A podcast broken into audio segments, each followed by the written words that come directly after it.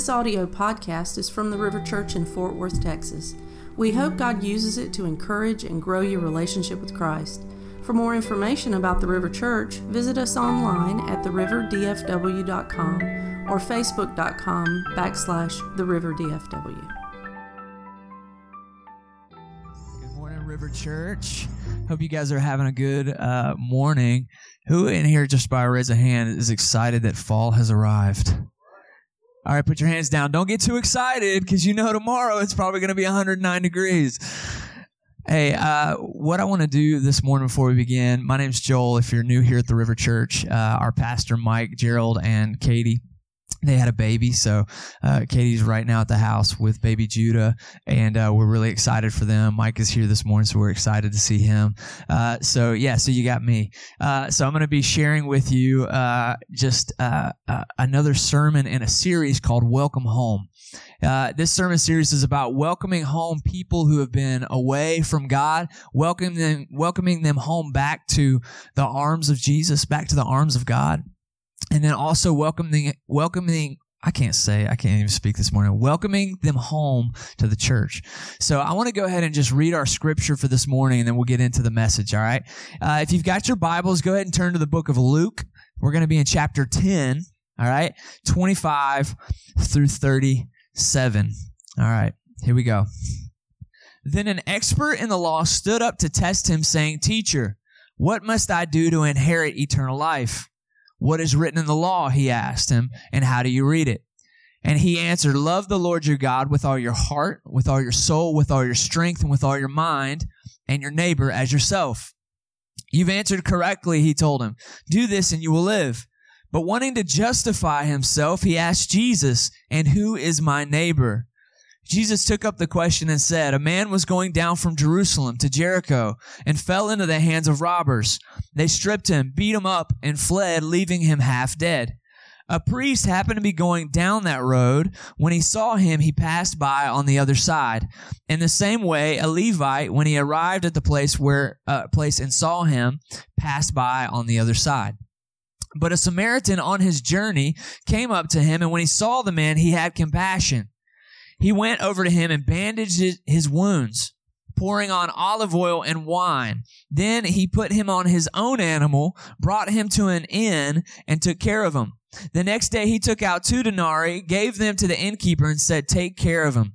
When I come back, I'll reimburse you for whatever extra you spend. Which of these three do you think proved to be the neighbor to the man who fell into the hands of the robbers? The one who, who showed mercy to him, he said. And then Jesus told him, Go and do the same. Let's pray this morning. God, we hear your word. God, we're so thankful that we have this text that changes our lives. And God, I pray this morning as a church and as Christians and uh, brothers and sisters in Christ, God, I pray that you challenge our hearts to be a good neighbor. God, I just pray your spirit is in this room. We're here to meet you. God, I pray that you speak to our hearts and our minds, that we don't leave this place without hearing your voice this morning. We ask this in Jesus' name. And everybody said, Amen. Amen. Uh, I want to start with this phrase No matter what we know, if we're not doing it, it's useless. So, uh, I, so my name's Joel. I'm a part of the dream team at the river. Uh, I've been married eight years and I have a two year old. Dun, dun, dun. That should tell you a lot about my life right now that I have a two year old. Okay. Yes terrible twos is what they say. My boy's a perfect angel sometimes. Uh, so he's an incredible guy, uh, but I'm learning a lot. Okay. I also, I work a full-time job at BNSF and, uh, what, what? And, and so anyway, I come home and I am slap tired. All right. Can anybody relate? You come home from work and you're exhausted. Okay. A few of you. Uh, yeah. So I come home and I am tired. And, and listen, I, I'm just being honest with you. I just want to be transparent, okay? I come home, I'm exhausted. My wife is exhausted too, all right? She stays at home with this two year old and it's it's crazy uh it's just it's a beautiful hurricane and so anyway uh she is tired too so as parents listen you don't have to be a parent to understand this listen when you, just imagine i'm coming home we have this toddler and we're learning a lot about his needs a toddler can't do a lot of things on his own. And one of those things is hygiene. Okay, hygiene. Very, very important. And so uh, my son, his name's Emmanuel, but we call him Manny Fresh. He uh, it's it's just important that we take care of him and his hygiene. So we got this system. I came up with this system. Here's what we're gonna do. He's gonna eat dinner. All right. Then we're gonna go put him in the bathtub, let him play for a minute. All right. We're gonna brush his teeth. We're gonna then take him to his room, dry him off, give him his uh, diaper, his PJs, and then he goes night night. All right. So that's that's kind of the system. Well, as a parent, when you come home, man, the devil's there to tempt you, right? To take shortcuts. So I am there giving the man a bath, all right? And then I take him and we go to brush his teeth. Nah, we're going to skip that. I know that he needs to be brushing his teeth. It's so bad that some, he's at the age now to where he's like, brush teeth, brush teeth, as I'm carrying him to his room. Not good, not good. I'm just confessing as a parent. Is that okay? Are we? Is that a, this is a this is a safe place? So I, I, I skip his teeth brushing and we go straight to bed. Well, it's all cool, you know. And me and Katie, we get to spend time. We get to watch some TV together. We're chilling. He's asleep. It's great. And then I go in on Sunday morning and I walk in and he's he's there. He's at the crib. He's so happy. His hair's all crazy. He's the cutest thing you have ever, literally ever seen. And I walk up to him and I pull him out of the crib and he goes, "Dada," and I'm like, Ooh, ooh, oh my god, his breath is so bad. Y'all act like y'all y'all breath has never been bad. You act like you've never had a child that okay, anyway. Listen, his breath's bad. I know that we need to brush his teeth. I know. There's a difference between knowing and there's a difference between doing it. Some of you this morning, you came in here and you got your Bibles, right? You got, you got the Holy Word of God. And some of y'all, you've been reading this thing for years. And, uh, some of y'all, if you know, like you got chapters hanging out, falling out. Yeah. Because you've been reading it all the time. Your, the spine is falling to pieces. I saw someone's Bible the other day. They had like bright colored duct tape up the spine. Some of you, you got to put sunglasses on when you open it because that joker's highlighted from top to bottom. Every type of highlighter color. You know, listen, Imagine if those of us who have been in the Word and been in the Scripture and know it, have read it back cover to cover. Imagine if we, if, if that knowledge transferred, moved its way from here into here and then out here to a broken world. Imagine if every Christian that has read the Scripture, a portion of Scripture, that knowledge moved from here to here and out here. The world would be a different place. Wouldn't you agree? Yeah, yeah. It's a it's it, there's a difference between knowing and then there's a difference between doing. All right. Today I want to ask you a question, and you can write this down if you're taking notes. All right. Uh, I really want you to think about it. What are you doing today to help somebody? What are you doing today to share the love of Jesus with somebody? Because today, before your head, lay before you hit the pillow tonight, you're going to have a ton of opportunities to help somebody. You're going to have a ton of opportunities to love somebody. Hey, I'm preaching to myself this morning. Listen, we, we have a ton of opportunities to text somebody to say, Hey, I'm thinking about you. I love you. I'm praying for you. You have a ton of opportunities maybe to help someone financially, whatever, whatever God puts out. We have opportunities. So what are you doing today to help somebody? they got this saying about excuses. I'm not gonna I'm not gonna share it with you, uh, but uh, listen. There's a passage I love in, in Ecclesiastes 11:4, and it says this: If you always wait for the perfect conditions, you'll never sow. You'll never sow. Like think about it. If you're always waiting for the perfect conditions, the perfect setup to help somebody, it, it, where it's easy, you'll never sow. Let's get into the scripture this morning. Uh, we've been going through the Welcome Home series, and man, this has been awesome. I really enjoyed it. Uh, last week was fire. The week before, we had a blast. So I'm really excited about this scripture today. This is what I call this is on one of Jesus's greatest hits. All right, like if he had an album, like this scripture is one of the best. We had we had uh, last week, which was the prodigal son.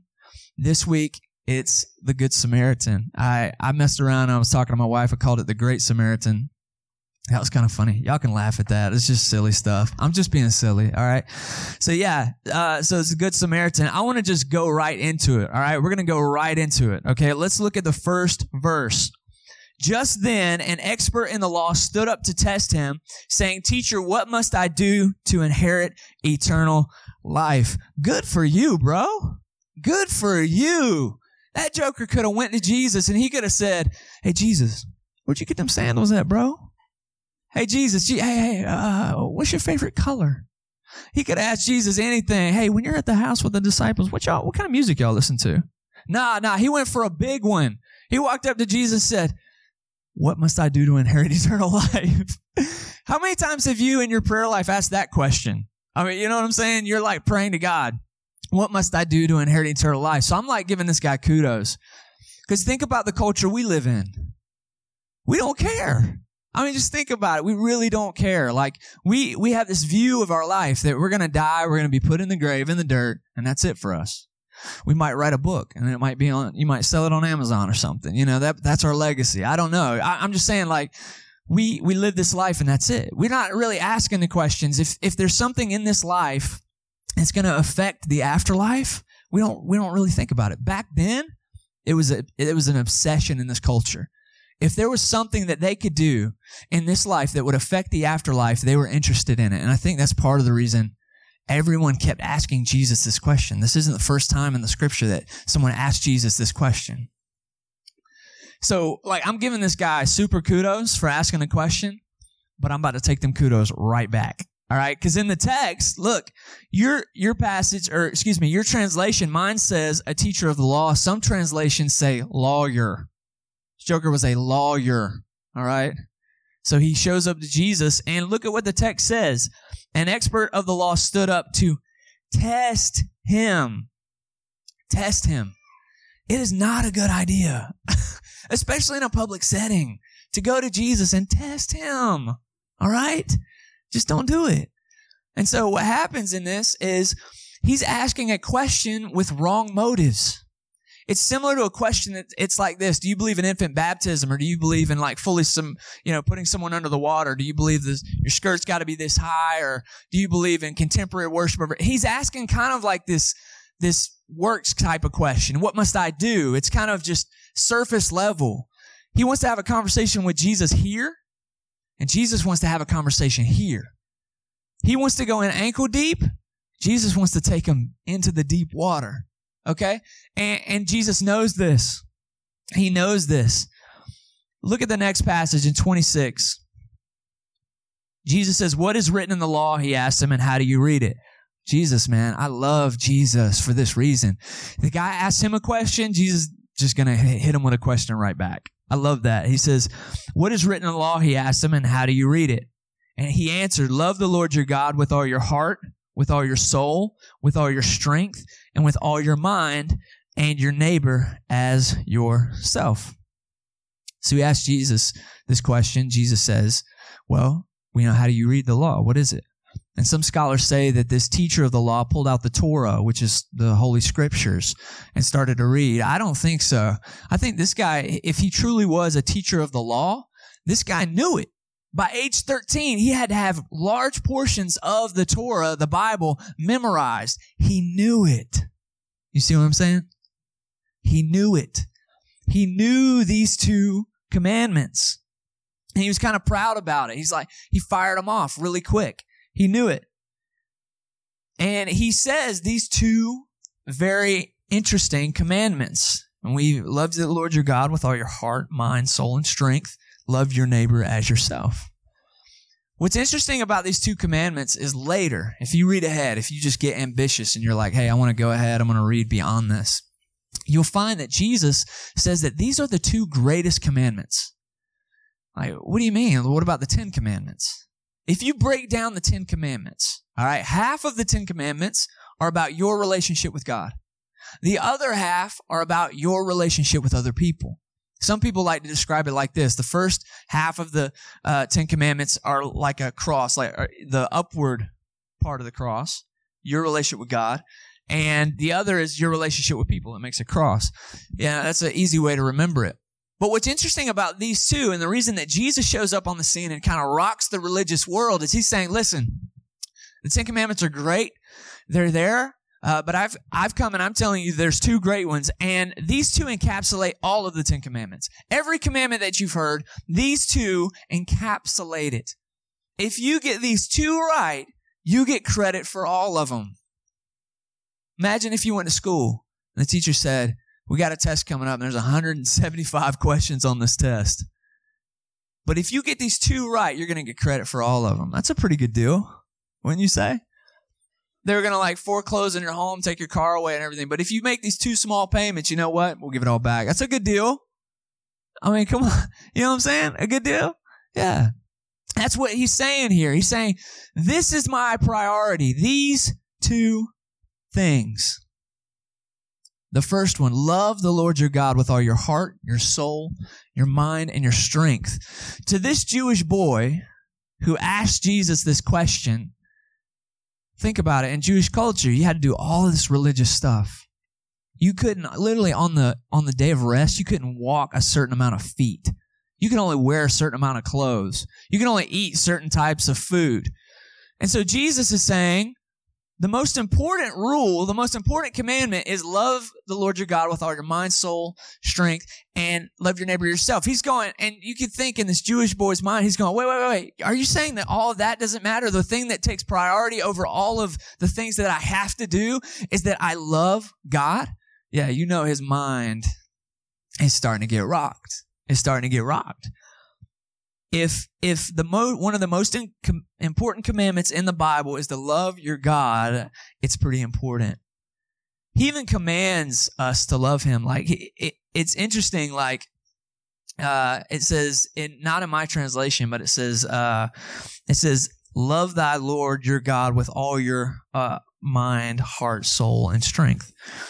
And uh, it's funny because Jesus actually commands us. These are two commandments he commands us to love him. Don't you wish you could do that? Don't you wish you could just command someone to love you? Turn to your neighbor right now and say, I command you to love me. Yeah. Yeah. Don't you wish, I wish I could go to my wife and say, I command you to love me. Maybe that would fix some marriages. Nah, maybe, maybe not. Maybe not. okay. And some of you are thinking, God, why would God command that? That takes love out of it. If he commands me to love him, but I think sometimes we get wrapped up on the thou shalt nots in the Bible. You know what I'm saying? The things we shouldn't do.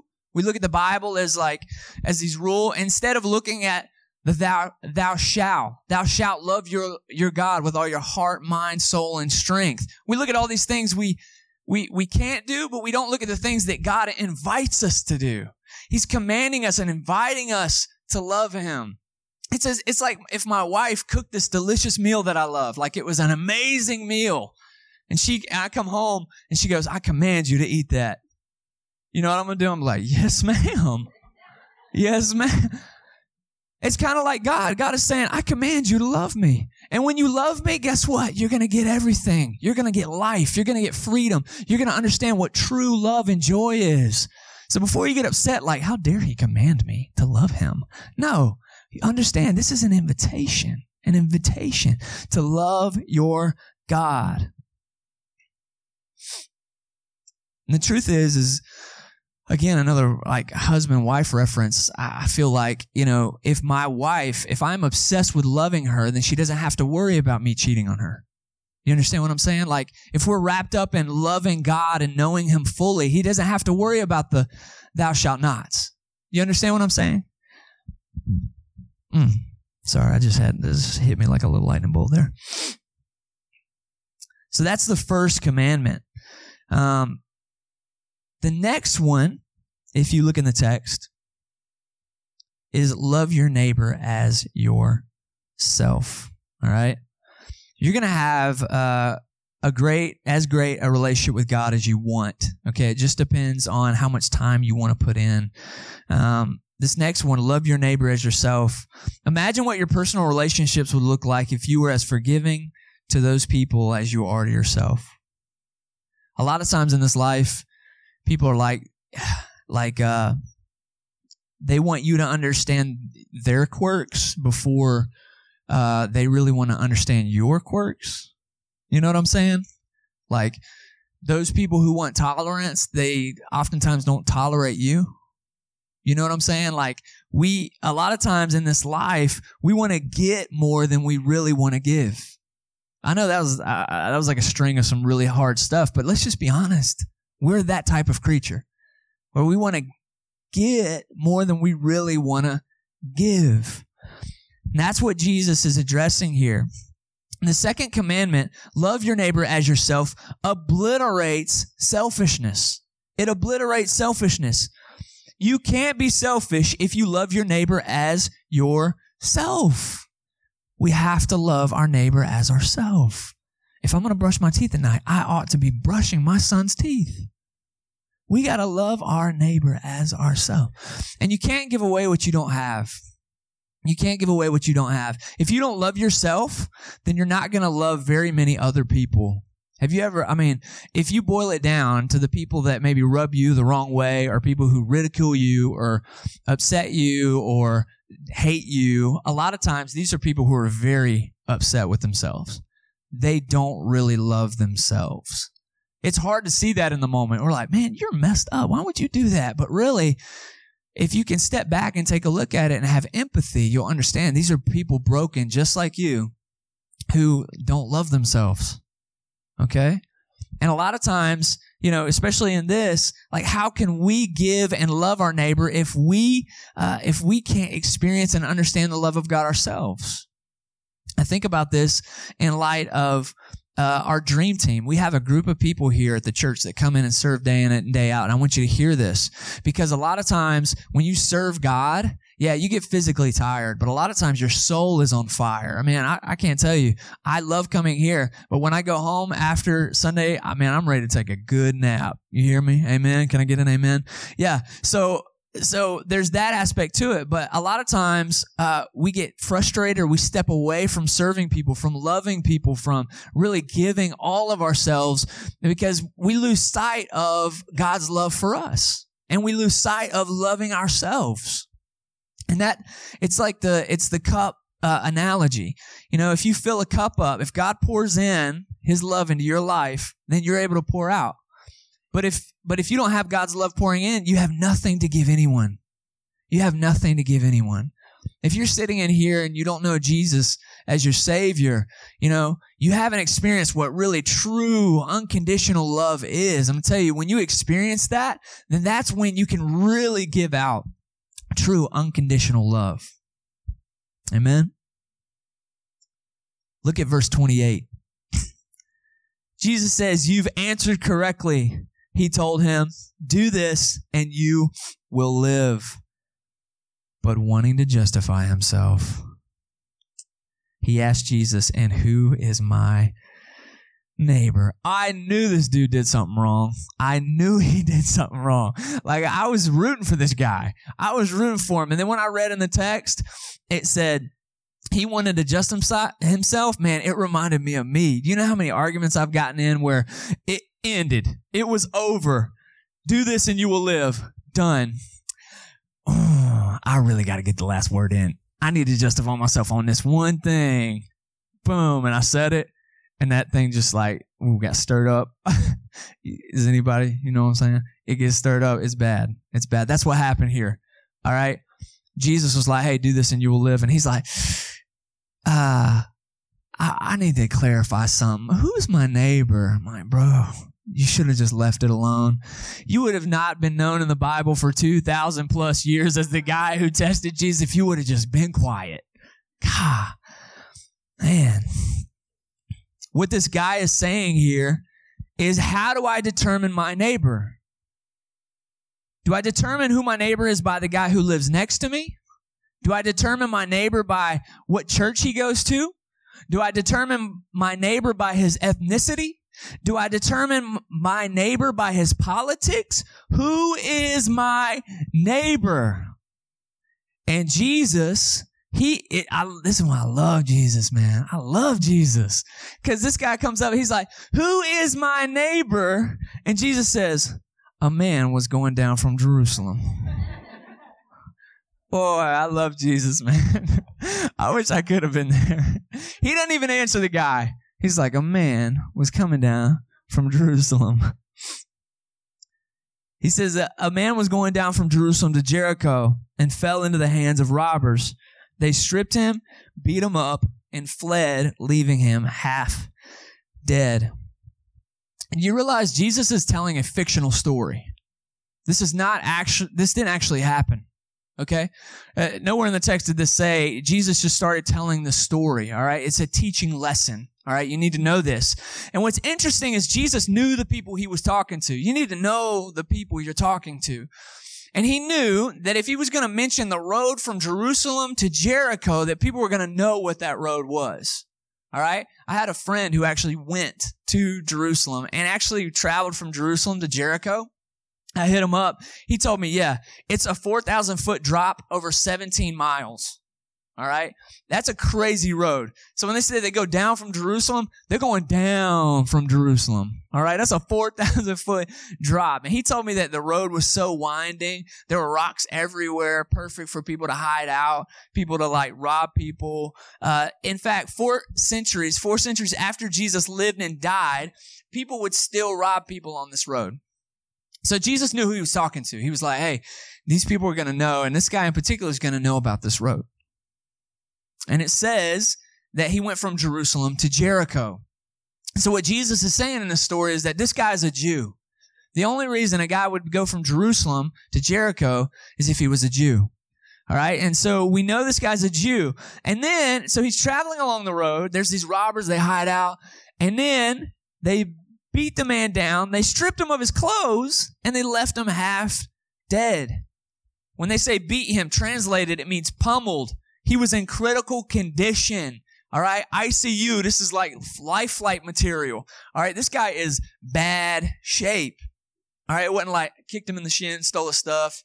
It wasn't like that. I mean, this guy got beat up. He was not in good shape. And then Jesus goes on.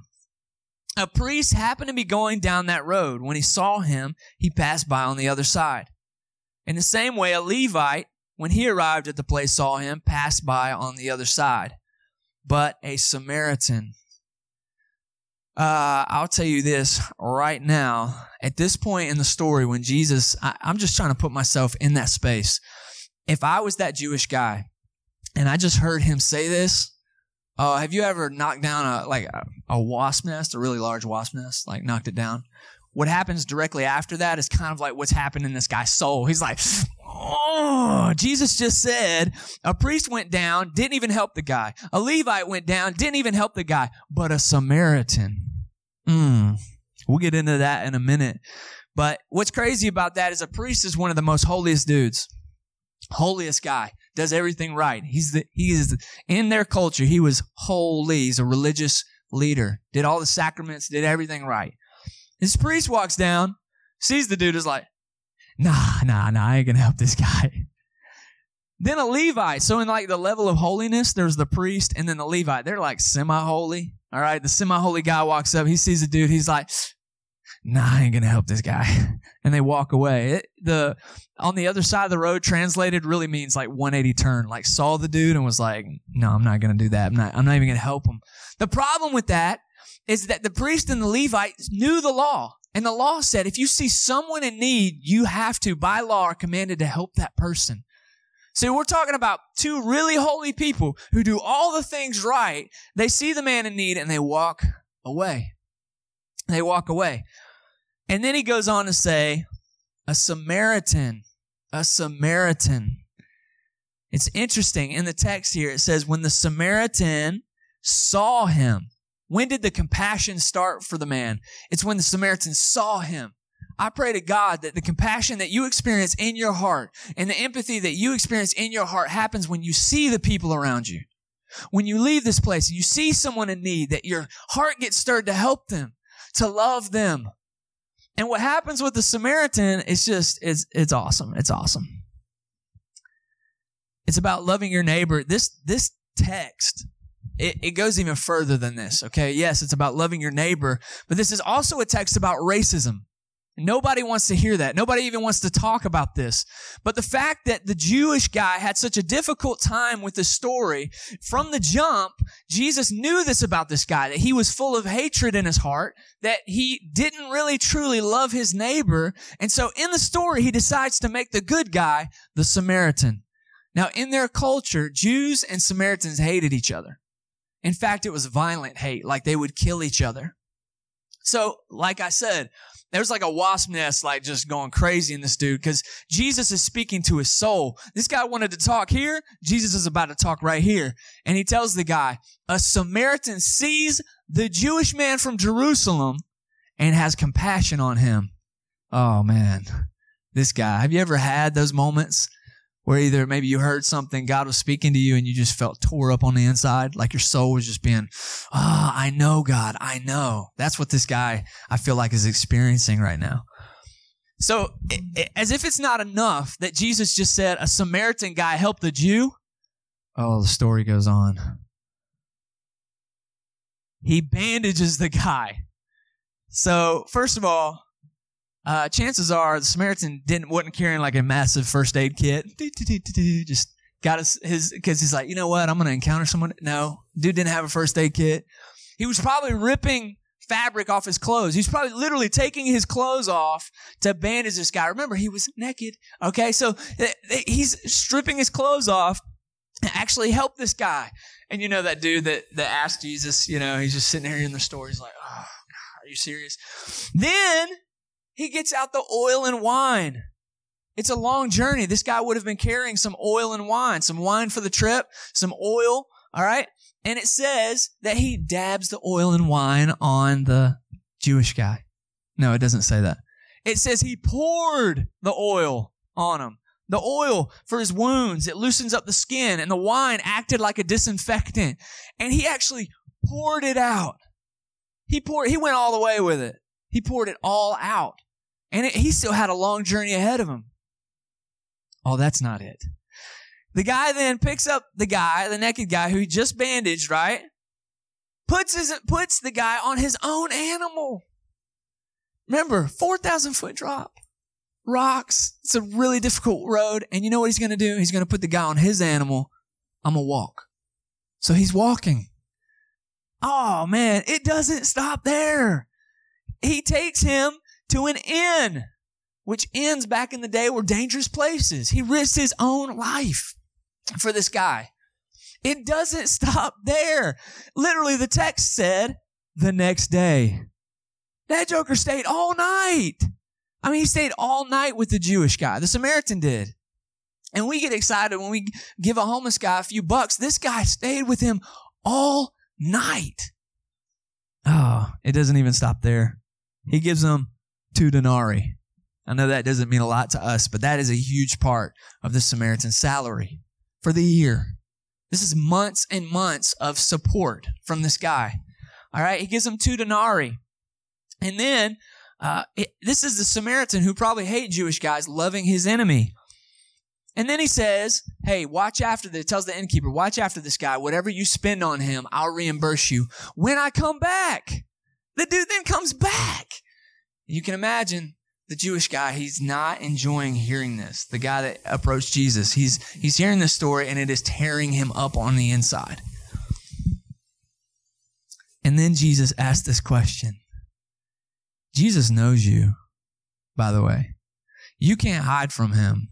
He knows you. He knows what you think. He knows what you hear. He knows what's happening in your mind and in your heart. You can't hide from him. And the, you see examples of this over and over and over. And Jesus still loves you. Thank God. He still loves me. Thank God. That even when I think crazy things and I have hatred in my heart and I struggle, He loves us enough to, to teach us like this. He loves this guy. And he says this, which of these three do you think proved to be a neighbor to the man who fell into the hands of the robbers? And this teacher of the law I, I just like to think that the reason he was so tore up, he couldn't even say Samaritan. I mean, he's that, he's, he has that much hate. He's like, well, the one who showed him mercy, you know, he's like, I can't even say Samaritan right now because I just can't believe that in the story, the Samaritan was the guy who helped the Jewish guy. And he says, the one who had mercy on him. And then Jesus sealed the deal. He said, go and do the same. Whew. That's a deep breath moment right there. That's like, man, can you imagine hearing that from Jesus? Who is my neighbor? Your enemy. Go and be like him. Oh, man, that is rough. That is difficult. The guy can't even stand it. What Jesus is saying is he's he's saying, go and love everybody, every person that you meet, even the people that you hate. It's not enough to just know, because the guy literally said, love your neighbor. It's not enough to just know. You have to put it into action or it's useless. It's useless. What the guy is saying is, who qualifies for my love? And Jesus is saying it doesn't matter who qualifies for your love. It matters the quality of your love. Your quality of your love. The Samaritan gave everything he had.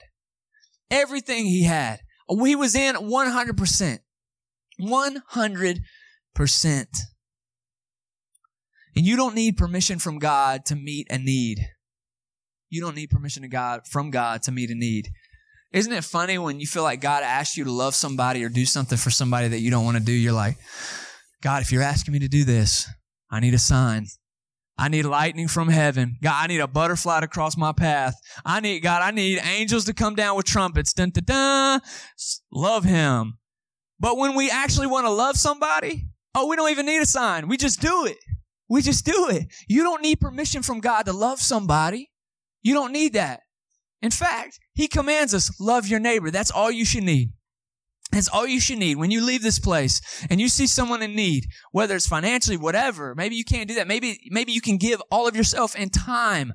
Uh, maybe it's, maybe it's just love. Maybe, maybe it's an encouraging word. Maybe it's something.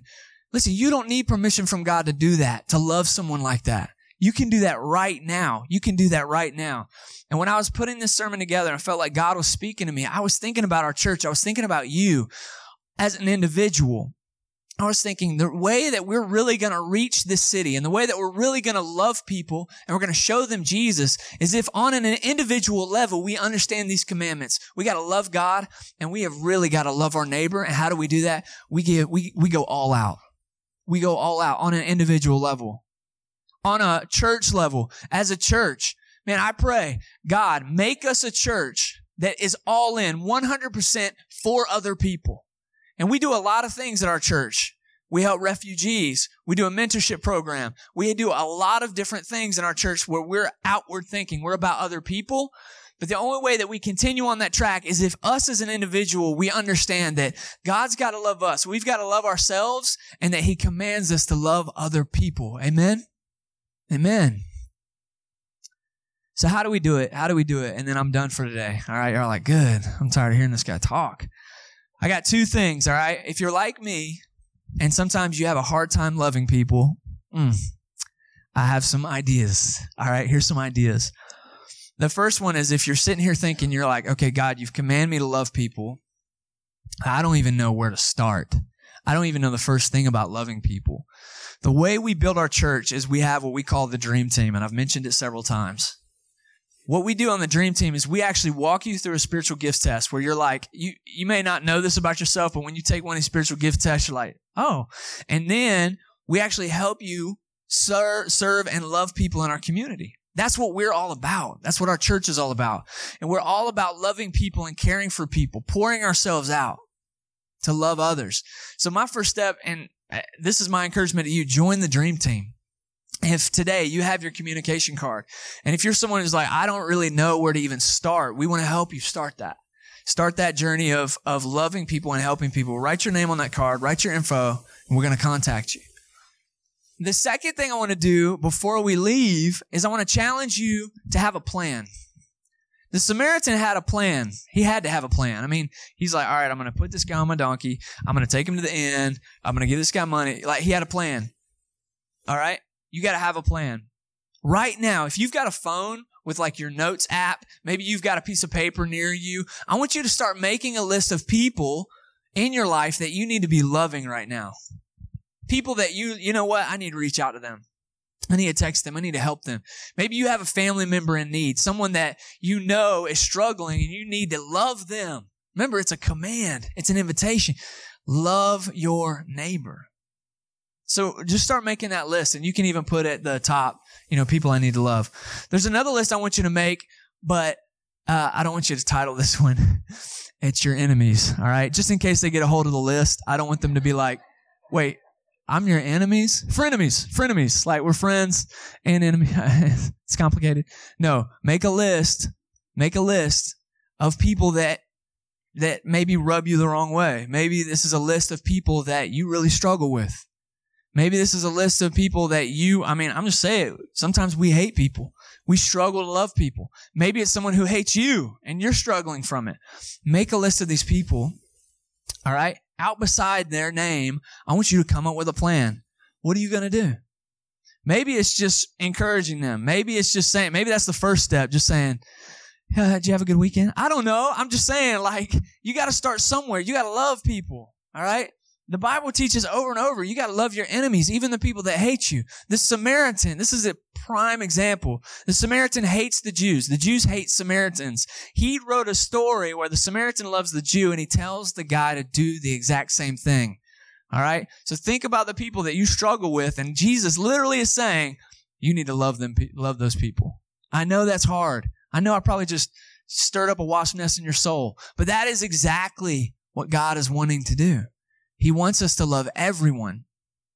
And my prayer for you is that in this life, before the breath leaves your lungs, that you learn and you have the experience of what it looks like to love, to give all of yourself, to love 100% of yourself without holding back. That's my prayer. I pray you experience that. I pray we experience that, that we love uh, unhindered. And so today, uh, just remember, it's not enough to just have the knowledge. We have to act. We don't want to continue to be the pe- those churchy people that say one thing and they don't do it. We got to be the people who have the knowledge, we understand, but it makes that journey from here to here to here. Let's pray. God, we thank you today for your love. We thank you for your grace. We thank you for your mercy. And God, I'm praying today, God, that one of us, if it's if it's not anyone here, it's me, God, that we hear this message and we hear your scripture and we hear your word, and it sinks so deep into our hearts that we can't do anything but love people. God, I pray right now that you start bringing people to our minds. God, people who we need to love. God, I start. I, I pray that you start bringing enemies to our minds, people that we need to love. God, so that when we face you, God, we can say we did everything we could to love our neighbor. And God, help us to love you more than anything. And from that, God, just let our love as a church and love as individuals flood the streets of Watauga. God, I pray that the love that we have for you and the love we have for our neighbors flood into Fort Worth, DFW, the Metroplex, our world. God, I pray that it starts right here, right now, and I pray it starts in our hearts. God, do not let us leave this place without a plan on how we are going to look like you, we're going to love you, and we're going to love other people. God, we love you and we thank you for your word. In Jesus' name.